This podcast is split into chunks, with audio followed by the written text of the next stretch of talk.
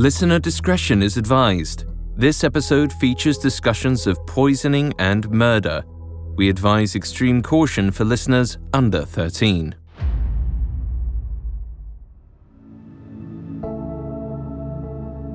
Chasing perfection can poison a life, but that doesn't stop people from pursuing it. The prestigious job, the fancy car, the perfect home, the supportive family, we all want them. But some people treat them as markers of success or boxes on a to-do list. And when it doesn't work out after years of doing everything right, failure can be a lot to reconcile. Doctor Deborah Green discovered this the hard way. The physician spent decades in pursuit of the quintessential American dream, and her five-year plan started off just how she'd hoped. But when things started slipping, Deborah found herself willing to do anything to keep it all together.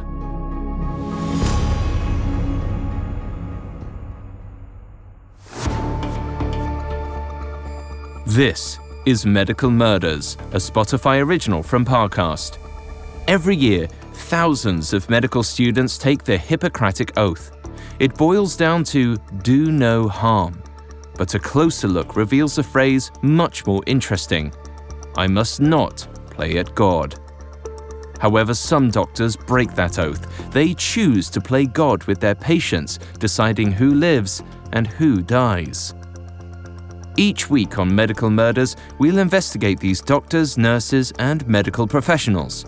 We'll explore the specifics of how medical killers operate not just on their patients, but within their own minds, examining the psychology and neurology behind heartless medical killers. I'm Alistair Murdon, and I'm joined by Doctor David Kipper, M D. Hi, everyone. I'm Doctor Kipper, and I'm so happy to be here with Alistair to provide some medical insight into the case of Deborah Green, a doctor with many specialties. You can find episodes of Medical Murders and all other Spotify originals from Parcast for free on Spotify or wherever you listen to podcasts. To stream Medical Murders for free on Spotify, just open the app and type Medical Murders in the search bar. This is our first episode on Deborah Green, an oncologist from Kansas City, Missouri, accused of poisoning her husband and murdering two of her children. This week, we'll explore Deborah's past, her qualifications as a doctor, and her ruthless pursuit of perfection. Next week, we'll dive into Deborah's heinous acts and her desperate attempts to get out of prison. All this and more coming up. Stay with us. This episode is brought to you by the Weather Channel. The key to solving any mystery? Smart decisions based on the facts. In the case of the weather's effect on your well-being, turn to the Weather Channel app. It clues you in on how weather shapes your mood, health, and productivity, with insights built on reliable forecast data to help you thrive. Because mystery belongs in true crime, not weather. Be a force of nature with the Weather Channel app. Buzz around artificial intelligence is seemingly everywhere. Is your portfolio keeping up? Consider the Global X Artificial Intelligence and Technology E T F, ticker A I Q, which invests in dozens of stocks at the leading edge of this disruption. Investing involves risk, including possible loss of principal. Technology companies can be affected by rapid product obsolescence and intense industry competition. Before investing, carefully consider the fund's objectives, risks, charges, expenses, and more in the full or summary prospectus at global x e t f s dot com. Read carefully. Distributed by S E I Investments Distribution Co. Hear that? It's the sound of someone whacking the ground with a rake. Specifically, they're beating around the bush, which we've done enough of in this ad too, so let's get right to it. The new Moneymaker scratch-off from the Ohio Lottery doesn't beat around the bush. Moneymaker. Play the game and you could win money, up to two million dollars. With more than eighty-eight million dollars in prizes, ranging from fifty dollars to five hundred dollars, Moneymaker cuts right to the cash. Lottery players are subject to Ohio laws and commission regulations. Play responsibly. In the summer of nineteen ninety-five, forty-four-year-old Deborah Green looked at her visibly ill husband, Michael Farrar, lying in a hospital bed and seemingly felt nothing. The air in the room hung heavy with resentment. he'd recently asked for a divorce, which sent Deborah into a downward spiral. Now, she felt sickness was exactly what he deserved. Mike's tending nurses and doctors conducted their routine checkups, seeking the source of Mike's illness. But no one suspected that Deborah, who stood at his bedside throughout it all, was the reason he was there. In the weeks leading up to his health emergency, Deborah had poisoned him by grinding up castor beans and putting them in his food. After several meals, her husband experienced crippling abdominal pain. Deborah hoped he'd die. But when he didn't, Deborah didn't let up. She was determined to make her husband's life a living hell, no matter how far she had to go to do it. In many ways, Deborah's drive towards her goals was the most dangerous thing about her. But it hadn't always been. Deborah Green was born on February twenty-eighth, nineteen fifty-one, to a quaint, unassuming family in Illinois. Her father drove a bakery truck, and her mother stayed at home to look after Deborah and her older sister. Despite her modest background, Deborah showed flashes of genius almost immediately. According to her uncle, Deborah taught herself how to read at only two years old. She grabbed the newspaper every day and scanned its pages until the words started making sense. From there, nothing held the young girl back.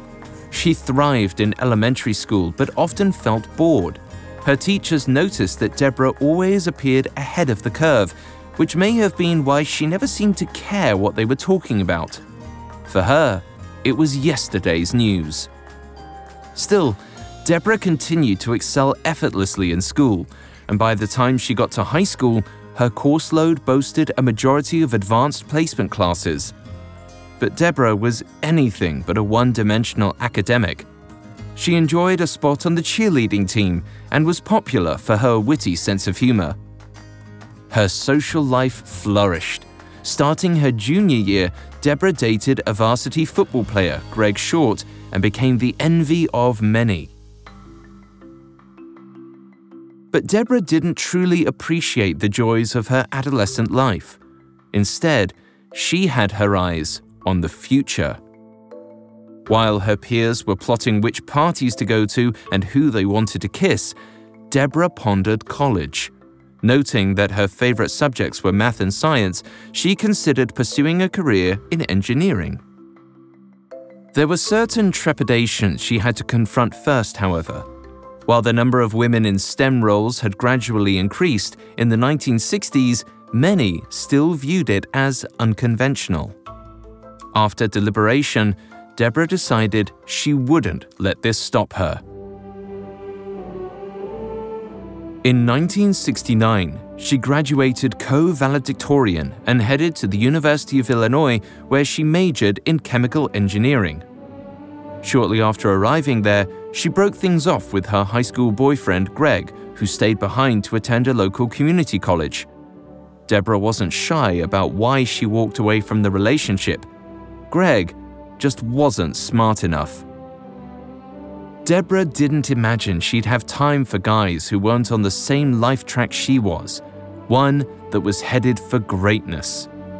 At just eighteen years old, Deborah looked around her, and for the first time, there were people she considered to be equals.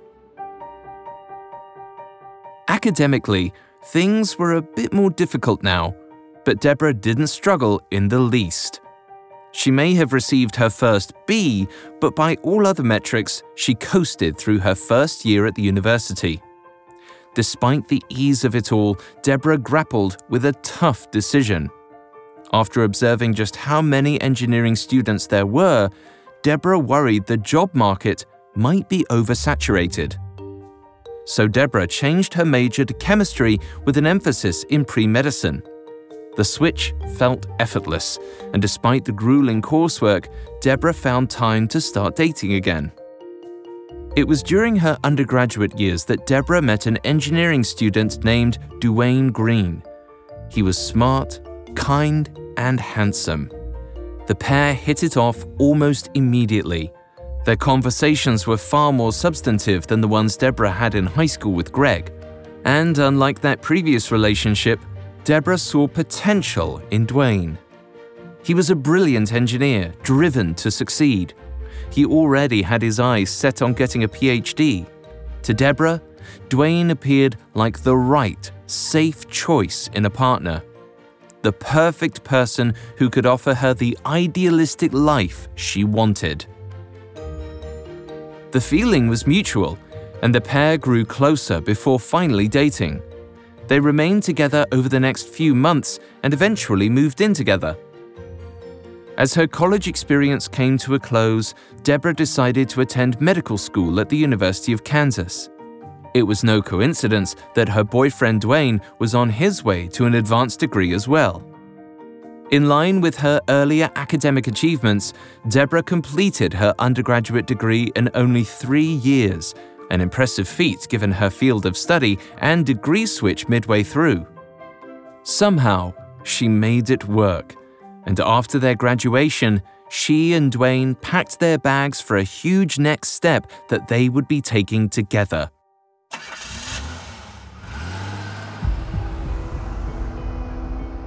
As far as Deborah was concerned, everything was falling perfectly into place. In the fall of nineteen seventy-two, at only twenty-one years old, Deborah made her new home in Kansas City, where she began medical school. This was no small undertaking. Getting a medical degree isn't for the faint of heart, and it can end up consuming your life. Medical school is pretty much a full-time commitment, and there really isn't much time for a personal life outside of it. I remember our socialization was primarily restricted to our fellow classmates and mostly revolved around the classroom work and study groups. On a romantic front, very few of us developed any serious dating relationships during our time at school. Medical school clearly represents immense stress and can be a threat to someone's well-being, especially during a time in life where socialization and fun feel so vital to overall happiness. Many students needed to take some time off from school in order to clear their heads. If someone entered medical school with an underlying mental health issue, their condition was very likely to worsen. On a personal level, I feel the sacrifices I made in medical school were necessary in gaining a command over the academic and clinical challenges I now face on a daily basis. However, any pressure like this clearly comes with a cost. Despite these hurdles, Deborah seemed to be doing just fine in medical school. Deborah didn't seem to mind that she was investing her years of youth, brilliance, and beauty in exam rooms and study halls. She wasn't fazed by her first cadaver dissection and got along well with her classmates. They found working with her to be exceedingly pleasant. Outwardly, she conveyed the appearance that she had everything together and loved her life. Matters in her physical world were cut and dry. She'd made them scientifically, based on which would yield the optimal result. But on the inside, Deborah felt unsure of her career choice. She didn't mind the medical work, but she didn't love it. Unfortunately, she felt that she had already chosen a path and needed to stick with it. During clinical rotations, Deborah desperately searched for an area of medicine that felt right. Young med students work in different areas of a hospital to get a feeling for what kind of medicine they want to practice. When a student initially enters school, they go in with an idea of what branch of medicine they want to pursue. However, this preference almost always shifts. During their third year of med school, future doctors are required to take standard rotational courses in hospital settings. And because of this new exposure to different medical specialties, it's during this time that career trajectories change. These course rotations cover general medicine, general surgery, pediatrics, obstetrics, gynecology, radiology, and psychiatry. In essence, this is the time during training that students get a hands-on, comprehensive overview of the many available medical careers they're able to choose from. with the advantage of having supervision and guiding mentorship. Going into my third year of medical school, I firmly believed that I wanted to get into pediatrics because I loved working with kids and thought it would be fun and rewarding. I then briefly turned to obstetrics before jumping into psychiatry, but ultimately I fell in love with my training in internal medicine. It's definitely interesting how my initial interest morphed into something completely different, but this is what tends to happen in medical school. I feel that these third-year rotations were incredibly helpful and necessary for me, and they really help reveal a med student's true strengths and weaknesses for practicing medicine. After Deborah made it through her first several rotations, she found herself interested in the emergency room. She liked the fast influx of patients with various conditions, complications, and circumstances, everything from gunshot wounds to mystery illnesses. Deborah expected that treatment routes would never become mundane because each day seemed different and exciting. Deborah reveled each time the nursing staff brought a critical patient to triage for assessment. Each was a new opportunity to employ critical thinking, and the assortment would teach her how to juggle her responsibilities. Deborah took her next step forward in stride, as she always did. Her clinical instructors were impressed by her work, and Deborah felt at home in the E R. With her career plan in place, it seemed like she had everything she wanted. But around that time, she got another piece of the American dream: a wedding proposal from her boyfriend, Duane. This was the final achievement that would launch her into the idyllic life she'd always hoped for. Without hesitation, Deborah agreed to the engagement. Before graduating medical school, Deborah and Duane got married. They didn't have enough money for a large service, so very few people attended their wedding, but the couple didn't mind. They were simply happy to be checking off another box on their road to success. Deborah didn't know that just around the corner, her picture-perfect plan was about to unravel. Up next, Deborah's personal life takes a drastic turn. Hi listeners, Alistair here with a new series I think you'll really enjoy. They say there's someone for everyone. A soul to share your secrets with, a companion to grow old with, a conspirator to commit crimes with? Starting this February on Spotify, learn about the lethal and legendary lovers who fought the law in the Parcast limited series, Criminal Couples. If you've ever referred to your best friend or beloved as your partner in crime, this exclusive series is for you.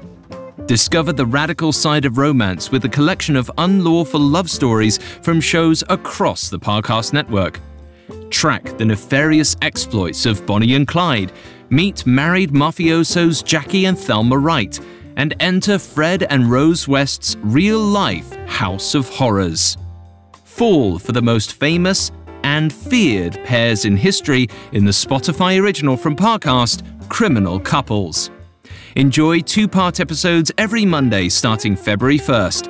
Follow Criminal Couples free and exclusively on Spotify. This episode is brought to you by Anytime Fitness. Forget dark alleys and cemeteries. For some, the gym is the scariest place of all, but it doesn't have to be.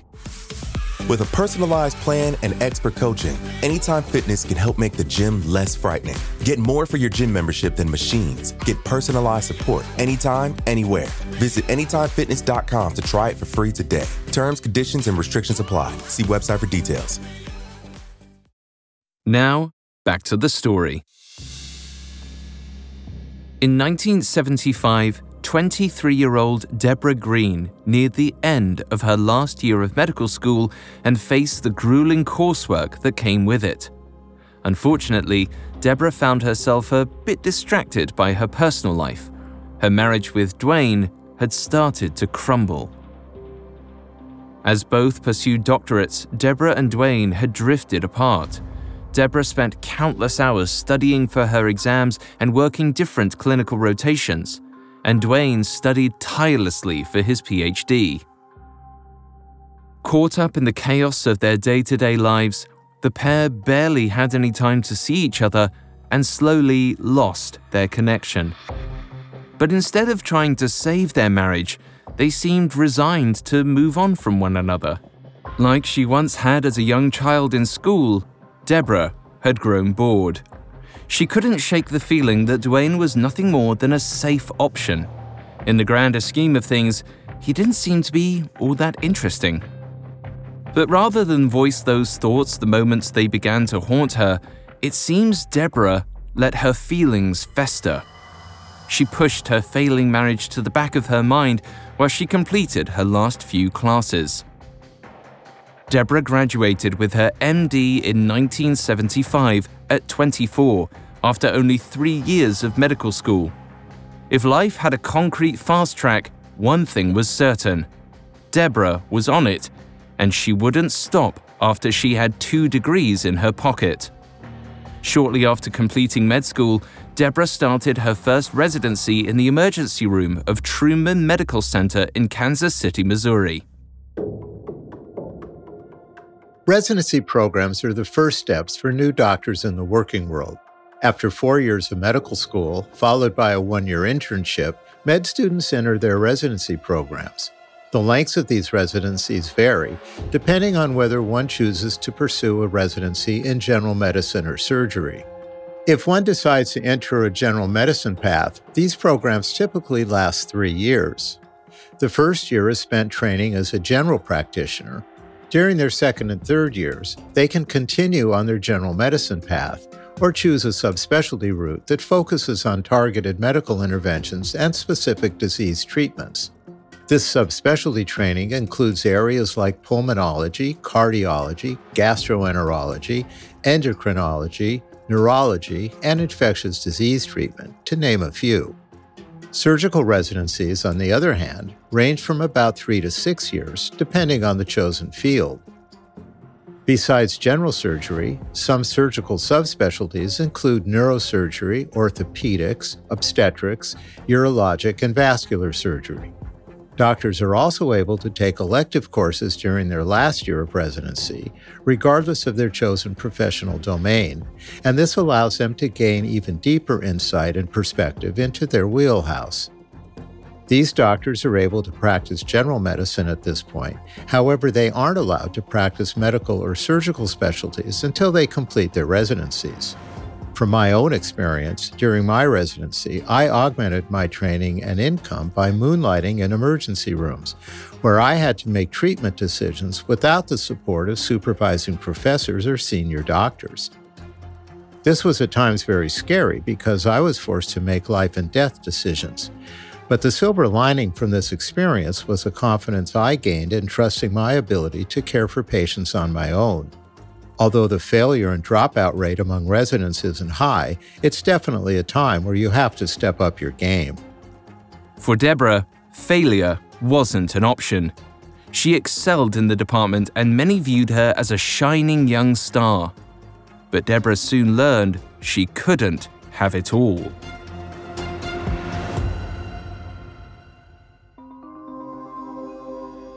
As she progressed through her residency, she and Duane separated.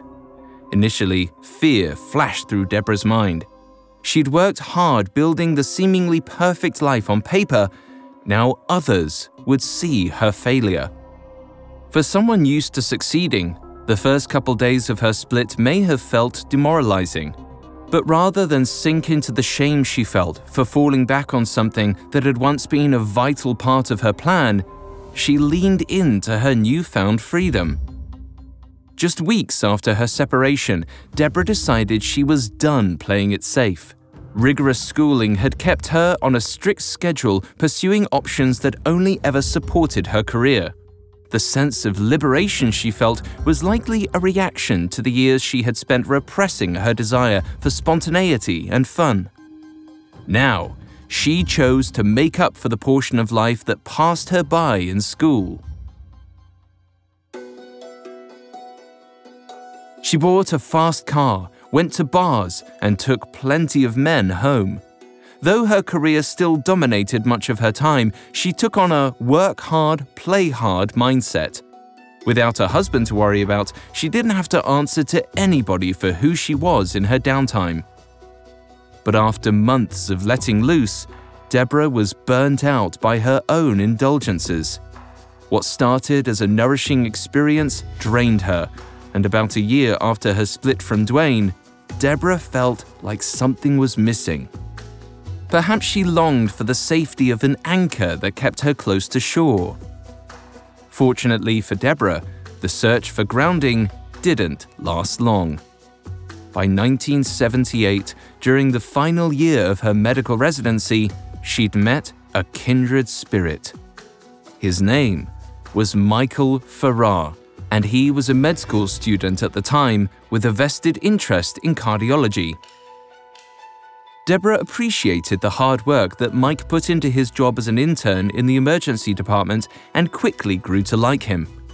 Though she was four years older than him, that didn't keep her from developing more serious feelings. And though Mike found himself slightly embarrassed by Deborah's occasional outbursts of anger, he thought she was gorgeous, brilliant, and strong-willed.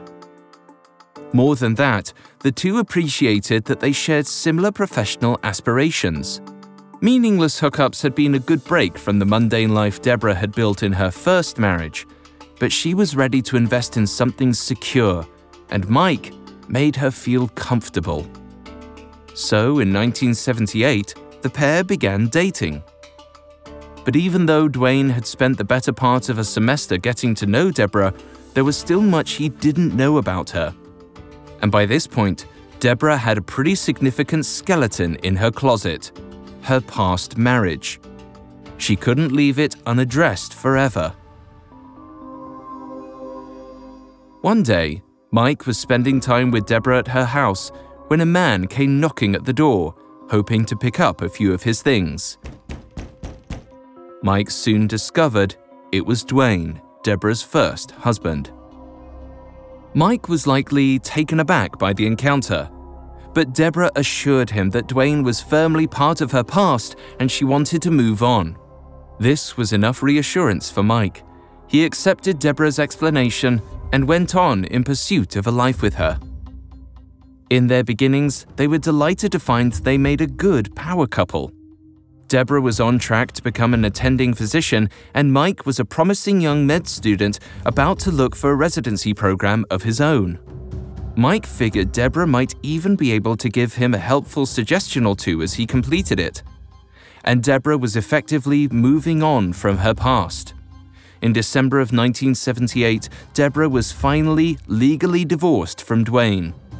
In the settlement, the judge awarded Duane Deborah's prized car, but Deborah didn't seem to mind all that much. Her life moved on with Mike. A year later, in early nineteen seventy-nine, the new couple was engaged, to Deborah's delight. According to Mike's recollection, Deborah's demeanor in the relationship began to change around this time. He didn't know if it was pre-wedding jitters or just the stress of it all, but Deborah was transforming before his eyes, and not for the better. Gone was the lively, humorous person Mike had fallen in love with. Instead, Deborah became critical and mean. She had frequent outbursts in public over minor inconveniences, like someone swooping in to take her parking space. These were akin to the sorts of reactions she'd shown when Mike was interning in the emergency department where he'd met Deborah. But seeing this side of her come out in her personal life was a whole new experience. Ultimately, Mike rationalized Deborah's behavior by attributing it to the stressful wedding planning. So many logistics had to come together, and Deborah's perfectionist tendencies weren't conducive to overseeing so many things. Still, she managed to pull through, and everything fell in line with ceremony details and reception bookings. Unfortunately, even then, when things were good, Deborah's eruptions didn't stop. On May twenty-sixth, nineteen seventy-nine, shortly after Mike graduated from medical school, The pair were married in front of their friends and family. As Mike walked back down the aisle with his bride on his arm, he couldn't shake the feeling that he'd made a terrible mistake. It was supposed to be the happiest day of his life, but he didn't experience any joy. Love didn't radiate from his new wife either. Instead, she seemed cold and calculated. That night, after the reception, Mike noticed that Deborah appeared more interested in reading a book than spending her wedding night with him. To her, the marriage seemed to be a minor formality. In that moment, Mike feared the worst for their future. But he wouldn't return to those trepidations for some time. He was preoccupied.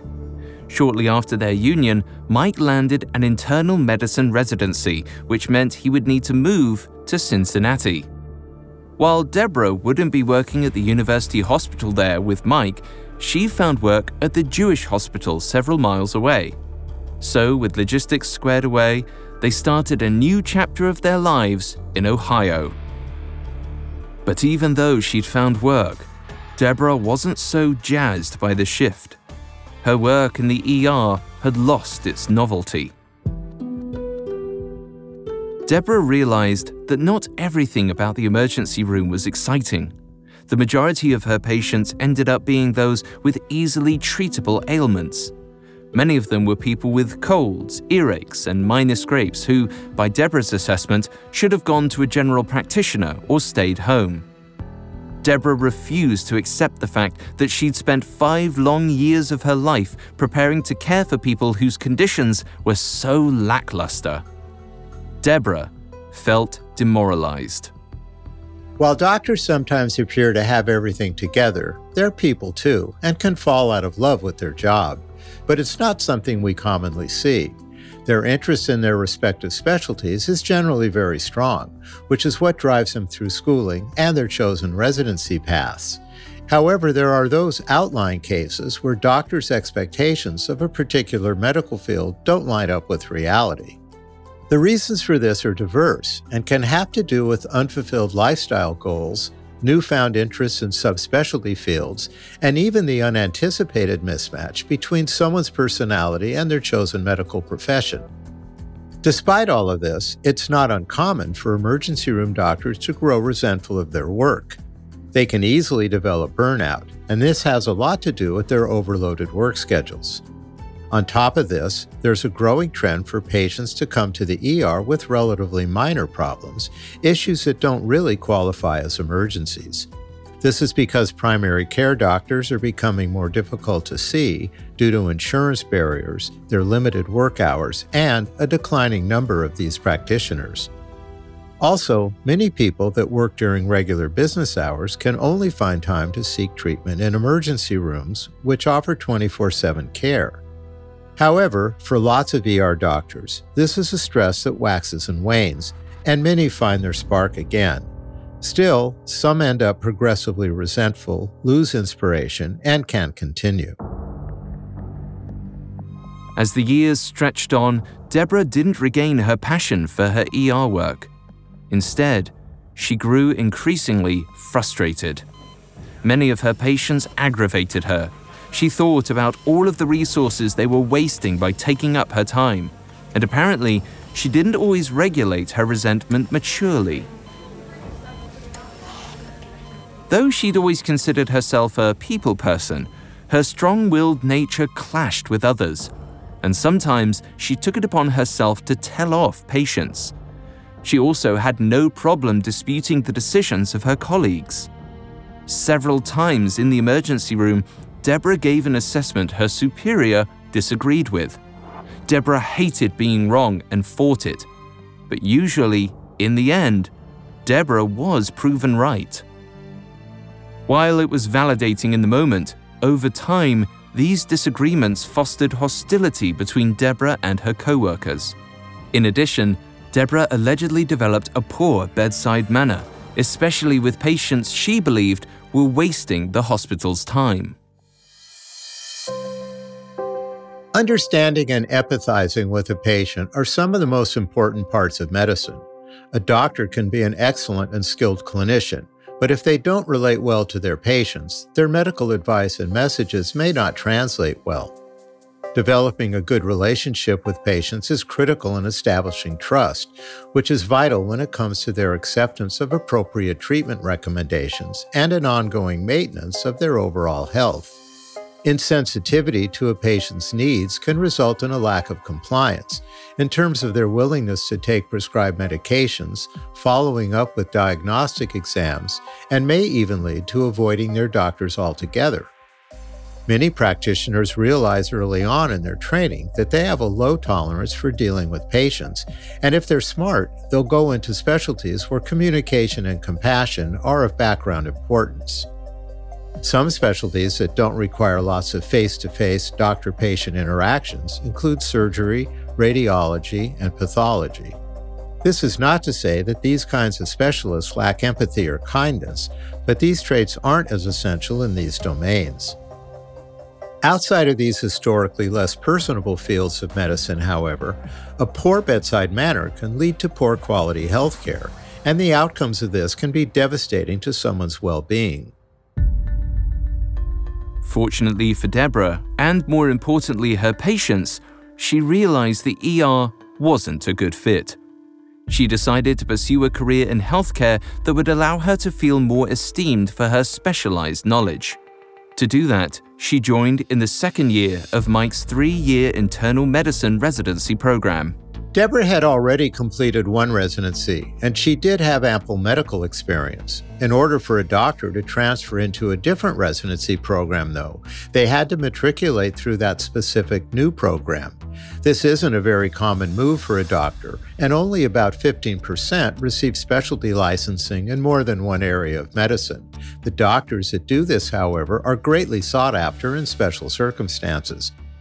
A doctor may also switch specialties because of their incompetence or dislike for their chosen field, which seemed to be Deborah's motive. Given the lack of care Deborah showed her patients, her switching specialties was actually a responsible decision on her part, and it certainly benefited her fellow staff and patients in the E R, who seemed to be equally tired of her. While this switch helped Deborah's professional life, it complicated her marriage. Like she'd experienced in her first marriage, Deborah found herself so focused on academics she didn't have time to dedicate to Mike. In turn, Mike felt unloved. To him, their marriage seemed more like a financially beneficial living arrangement than it did a harmonious relationship. But though their personal matters were frayed at times, they stuck it out through their medical program, hoping they could fix things once their residencies came to an end. Unfortunately, that never happened. Even though they both finished in nineteen eighty-one, they didn't have space in their lives to focus on repairing their marriage. Deborah accepted a fellowship in oncology, and Mike entered one for cardiology. These new fellowships were equally as taxing as their former program. But this time, they couldn't afford to keep postponing their personal lives.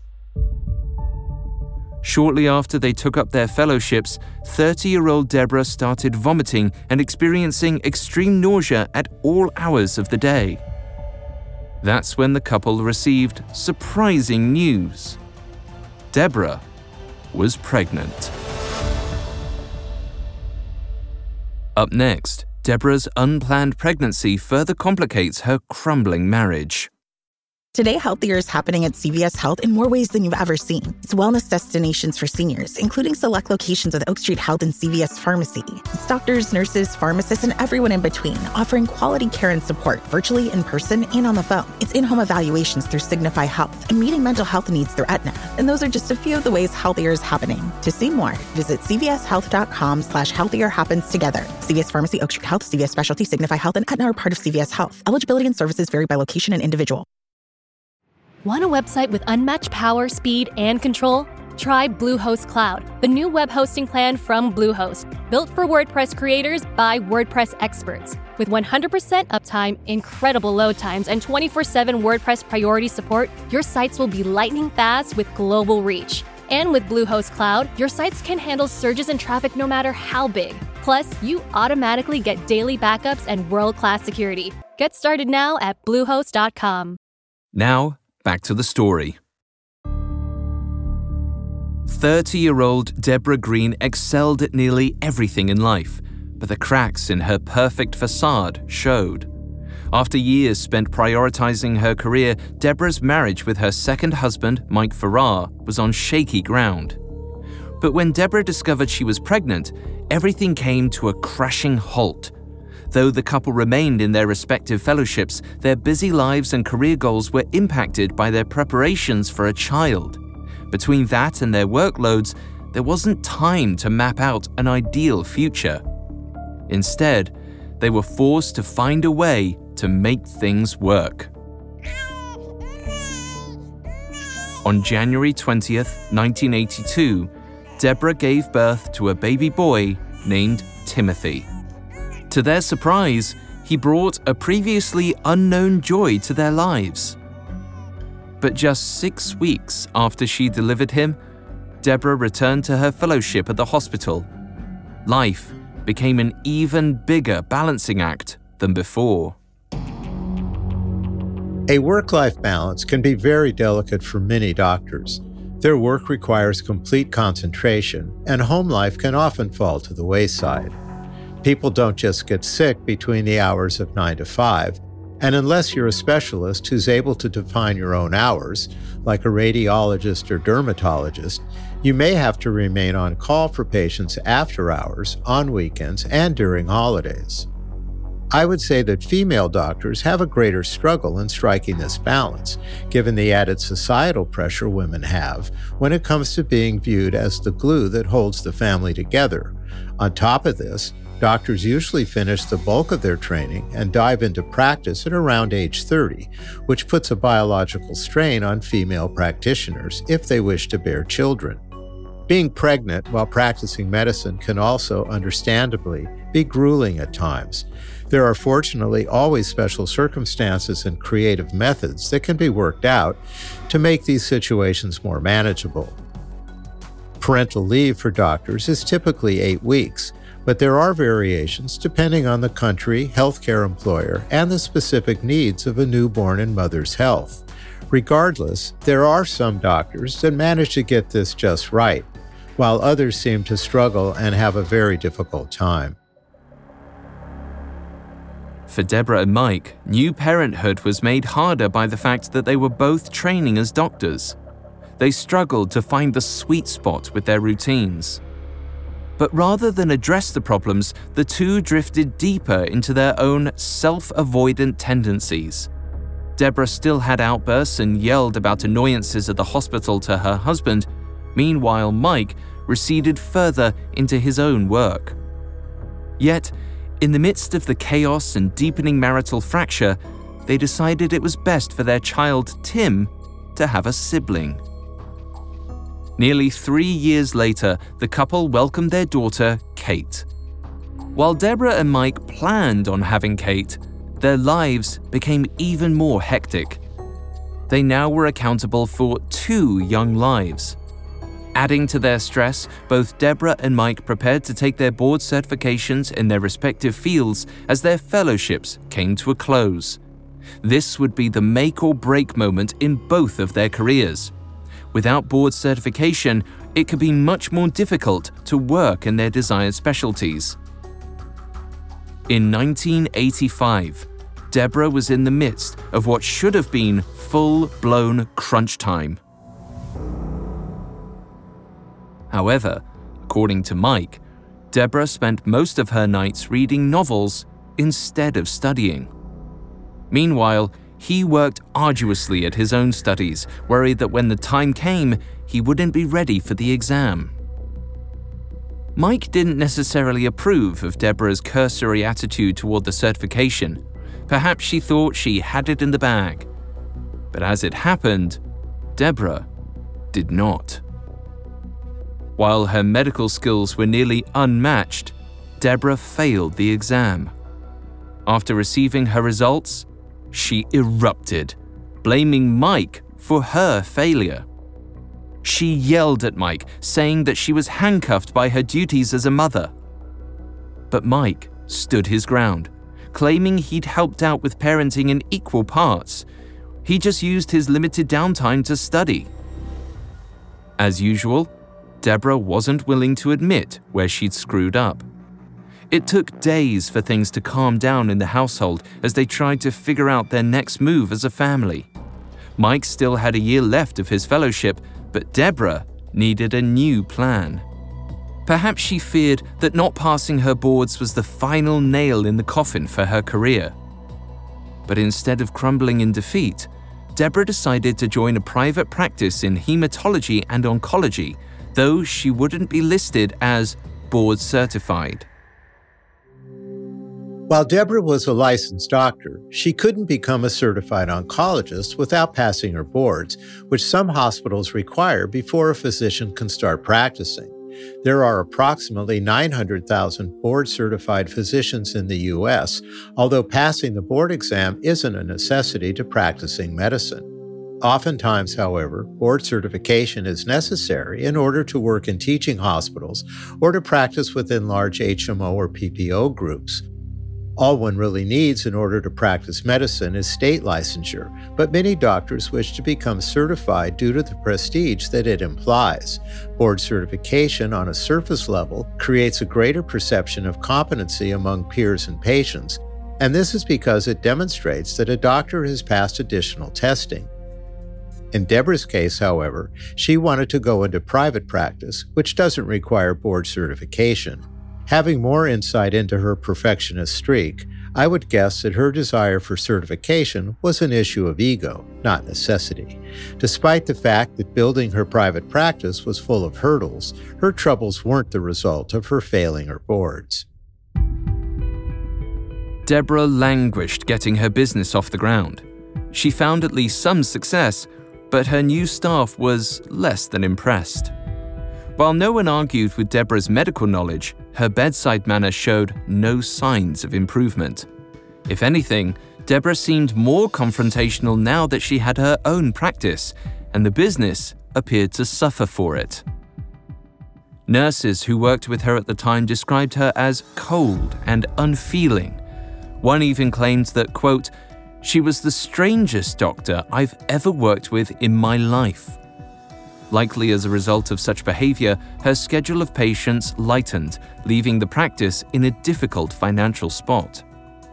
A hectic year later, Mike completed his cardiology fellowship, and a medical group in Kansas City soon offered him a lucrative job.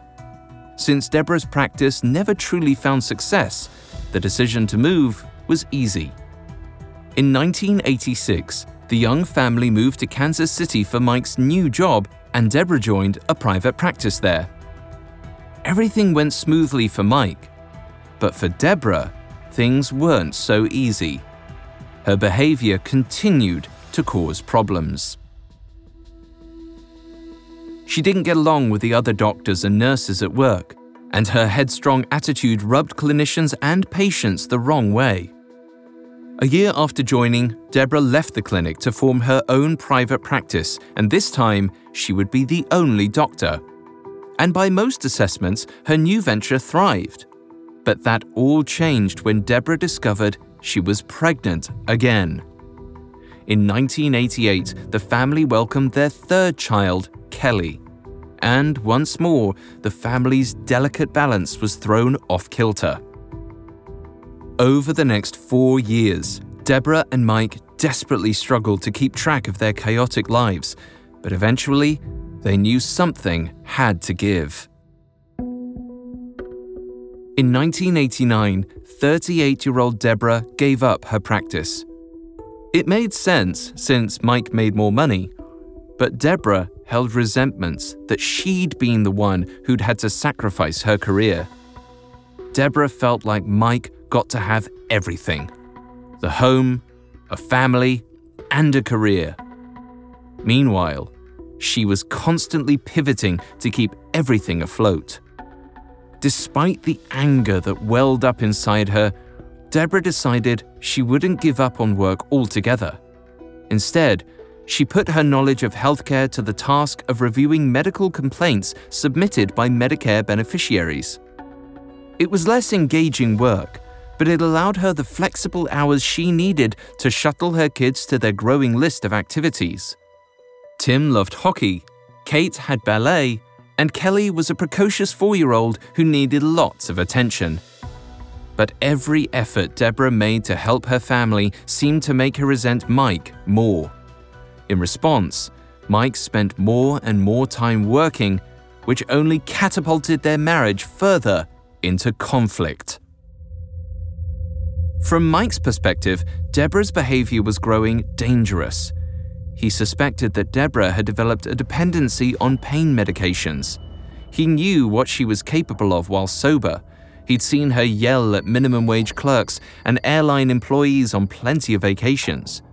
He shuddered to think about what she, in an overly medicated state, might do to her kids at home without him there to calm her down. Additionally, Mike thought Deborah seemed to shuck a lot of responsibilities as a homemaker. The house rarely seemed clean, and Deborah didn't care when Mike brought up the issue. Her growing despondency was all the more reason for Mike to give up. So, at the beginning of nineteen ninety-four, Mike did just that. He asked for a divorce. This sent Deborah into a tailspin. She reckoned with everything she'd sacrificed.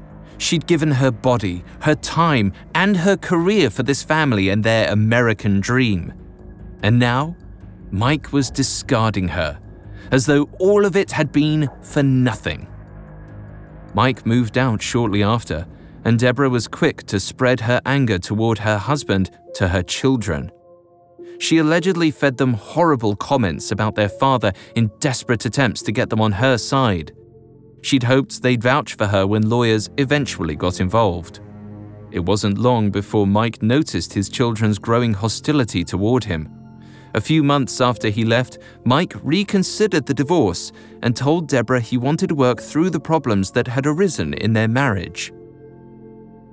After moving back in together, the couple promised to actively address their issues.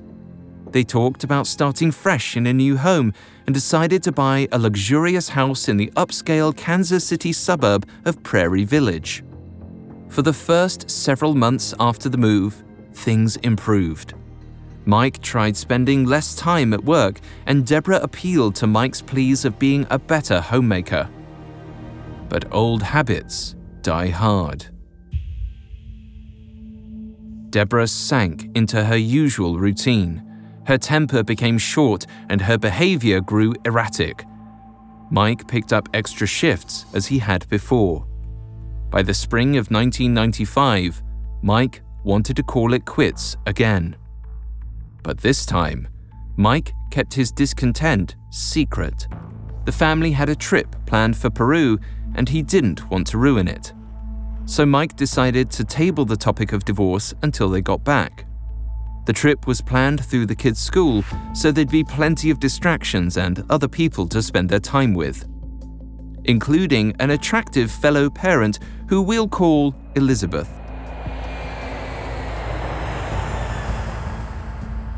In Peru, Mike and Elizabeth met, and they were immediately drawn to each other. While Mike broke Deborah's trust, he didn't seem to care. He wanted to move on. Back home two weeks later, he finally told Deborah of his intentions. According to Mike, she reacted with extremely volatile behavior, screaming, a lot of profanity, and hitting herself.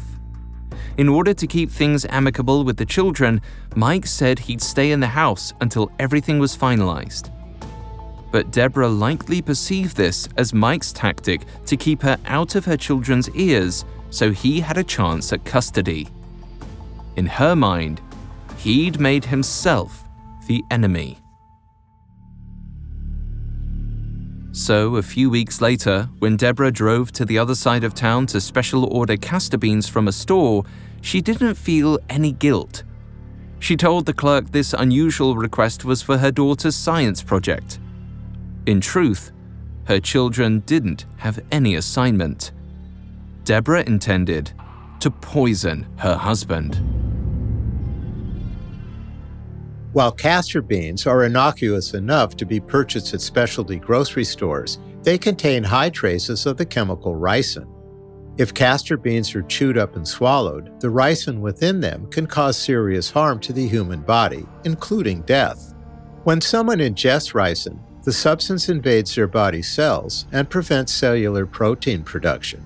Without the ability to make this needed protein, cells die. This is ultimately harmful to the body's entire system and over time can cause death in the absence of meticulous intervention. If someone is poisoned by ricin, symptoms can include seizures, vomiting, and bloody diarrhea. This causes a major loss of fluid, which then leads to severe dehydration and a dangerously low blood pressure. Eventually, organs will start to fail, notably the liver, spleen, and kidneys, resulting in death. It usually takes anywhere from thirty-six to seventy-two hours after exposure for ricin to kill someone, and this time frame is hastened or drawn out, depending on the size of the dose. Unfortunately, there's no antidote for ricin poisoning, so the best treatment is tending to the immediate symptoms. This treatment includes administering intravenous fluids, using activated charcoal to flush and cleanse the gut, and giving medications to reverse the dropping blood pressure. Seizure medication is also an important tool if seizing becomes part of the clinical picture.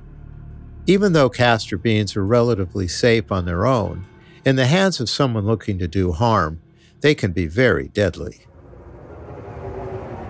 When she got home from the store, Deborah ground the castor beans up into a colorless, tasteless powder, then placed the dust into Mike's food. And it wouldn't take long before they took effect. Shortly after Deborah started feeding Mike the ground-up beans in his food, he began feeling ill. He chalked up his abdominal pain to lingering issues with some of the food and water he'd ingested in Peru. But when the pain didn't subside, he grew worried that he was coping with a more serious condition. Things got so bad that when Mike went to the emergency room, doctors decided to admit him to the hospital. While doctors moved frantically to figure out what ailed Mike, Deborah stood by and watched, keeping a wry smile just hidden from view. In her mind, everything was going perfectly to plan.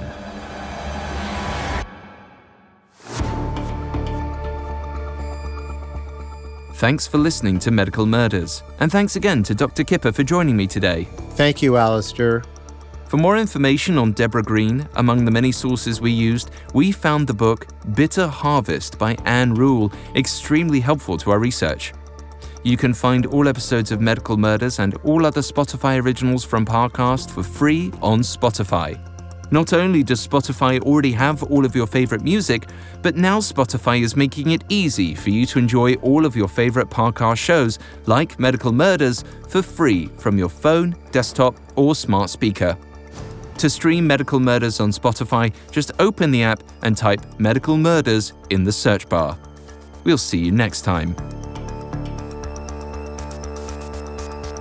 Medical Murders is a Spotify original from Parcast. It is executive produced by Max Cutler, sound designed by Trent Williamson, with production assistance by Ron Shapiro, Carly Madden, Kristen Acevedo, Jonathan Cohen, Alexandra Trigvedottir, and Bruce Kotovich. This episode of Medical Murders was written by Robert Tyler Walker, with writing assistance by Maggie Admire, fact-checking by Bennett Logan, and research by Chelsea Wood. Medical Murders stars Doctor David Kipper and Alistair Murdon.